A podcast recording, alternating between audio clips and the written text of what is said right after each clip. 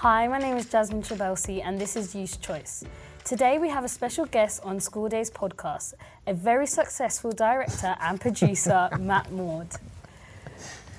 So, hi, Matt. Hey, Jasmine. Uh, I'm going to be asking you a few questions about your school days to start. Okay. So, in three words, how would you describe Matt Maud in school? Oh man, that's the two words. Uh, no, um, at school. Oh, hang on. So is this about me at school or the school? You at school. Uh, frustrated, angry, um, whatever the opposite of cool is.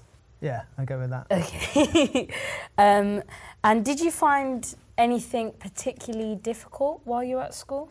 Yeah, so the school that I went to, like I'm incredibly envious of you coming to this school because the school that I went to, if you wanted to study an artistic subject, you studied art. That was the only artistic subject that you could study. There was people that did music, but for someone that can't play a musical instrument and can't draw at all, I just felt myself as this like very frustrated person because I felt like I was creative, but I had mm-hmm. no means to be able to kind of show that creativity. And so I'd kind of just like bring it out in other things. So I'd like find the most violent sport that you could play and I would play it. And I was this kid that like went through puberty so late. It was like ridiculous. Like I missed every single puberty bus, and everyone else was like adults, and I was still like this child. But I like joined my like local rugby team because I just wanted to like be violent and have an actual means to do it without getting arrested. um, and then my dad gave me like a photo stills camera. It's like, it was a T70 Canon camera, and it was like made in the 80s. But it was like someone like gave me like the means to be creative.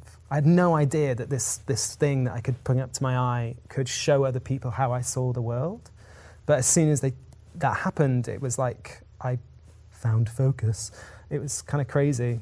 Um, and then I was like really fortunate because there was a TV series being filmed at my school, and uh, I'd finished my GCSEs, and there was like this golden summer where the school didn't know whether we were going to come back or not, and uh, I just worked on this TV series for like three months, um, and that's what started my like career in TV and film.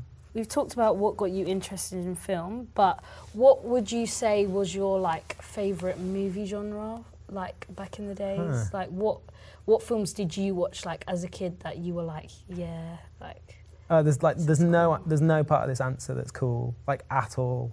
Like it's really weird. Like my parents, I love them dearly, and they're like super cultured people, right? Like they've got really good music taste and stuff. But it's weird. I feel like when we were growing up, like our household was one of those that was always listening to the radio, and there Mm. wasn't much music that we were listening to. Like we wandered through the house, and you'd just be like hearing Radio Four all the time. And then we had this VHS player, but we never had that many VHSs. And I feel like we only had like five VHSs like growing up. Like VHS. Do you know what VHS is? no. Oh, yes. okay. So, like before the internet, like if we wanted to watch a film, you had to go to a store and rent a VHS, and it would be like the film on like a tape that you get to like watch, and then Oh, when you yeah, finished it, you'd have to stop and rewind it. Like you couldn't like skip forward or like like just kind of get any point you had to access at any point. It was just this thing on tape. And it was really cruddy. Like the more times you played a tape, the crappier the quality got because the tape would kind of get wear out.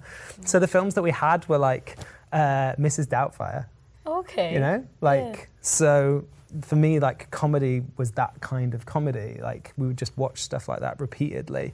Uh, and then every once in a while we'd get like a new one like jurassic park. But where i lived we were like quite a long way away from a cinema. And so going to a cinema for me was just like going to church. It was just like unreal. You get to sit in this space in silence and just completely lose yourself in someone else's worlds. Um, so yeah, I kind of think about more about like cinema trips rather than I think about VHSs. So I remember like going to watch The Matrix and just being completely blown away. But I don't know. I feel like my interests like in films. I'm sure like a lot of people, it's like super diverse. Like I love zombie movies. I love rom coms. I love action films. Uh, I don't know. Like I, I, I just I, I, I- I heard this the other day that there's a difference between movies and films. Yeah. So movies are uh, are films that are created for audiences, and films are films that are made for audiences and other filmmakers. And I love films. You notice that you begin to kind of see techniques that filmmakers put into their films that still makes it really enjoyable, but it also makes you feel like really inspired And like David Fincher's like an amazing example of that, that he can cross between these incredible different genres of films, but every single time you sit down to watch it, you're just kind of blown away. Stanley Kubrick's the same. Like he would just take like completely different genres, research them completely, and then direct these masterpieces. Like I can't believe like the guy that did The Shining is also the same guy that did 2001: Space Odyssey. Like completely different films, but are masterpieces. Who would you say you looked up to the most, like as growing up, and when you knew what you wanted to do, who did you look at as your inspiration? Um, that's a really good question. Um, I'm really like blessed to have like two brothers that I'm like super close to, and are like my best friends. And like uh, my parents got divorced when I was like uh, 12 year old, so I spent a huge amount of time with them, and they both have been like amazing sources of inspiration. And like particularly at a time like you guys are kind of a bit luckier than us in being like a half generation younger where it's like the toxic traditional stereotypes of what it is to be a man Yeah. are like less prevalent now than they used to be so being around like brothers that were emotionally aware and open and intelligent and communicative like i'm really like indebted to them and to our parents to like cultivate that sort of stuff. Probably more as a to your question that you want answered though presumably is about filmmaking.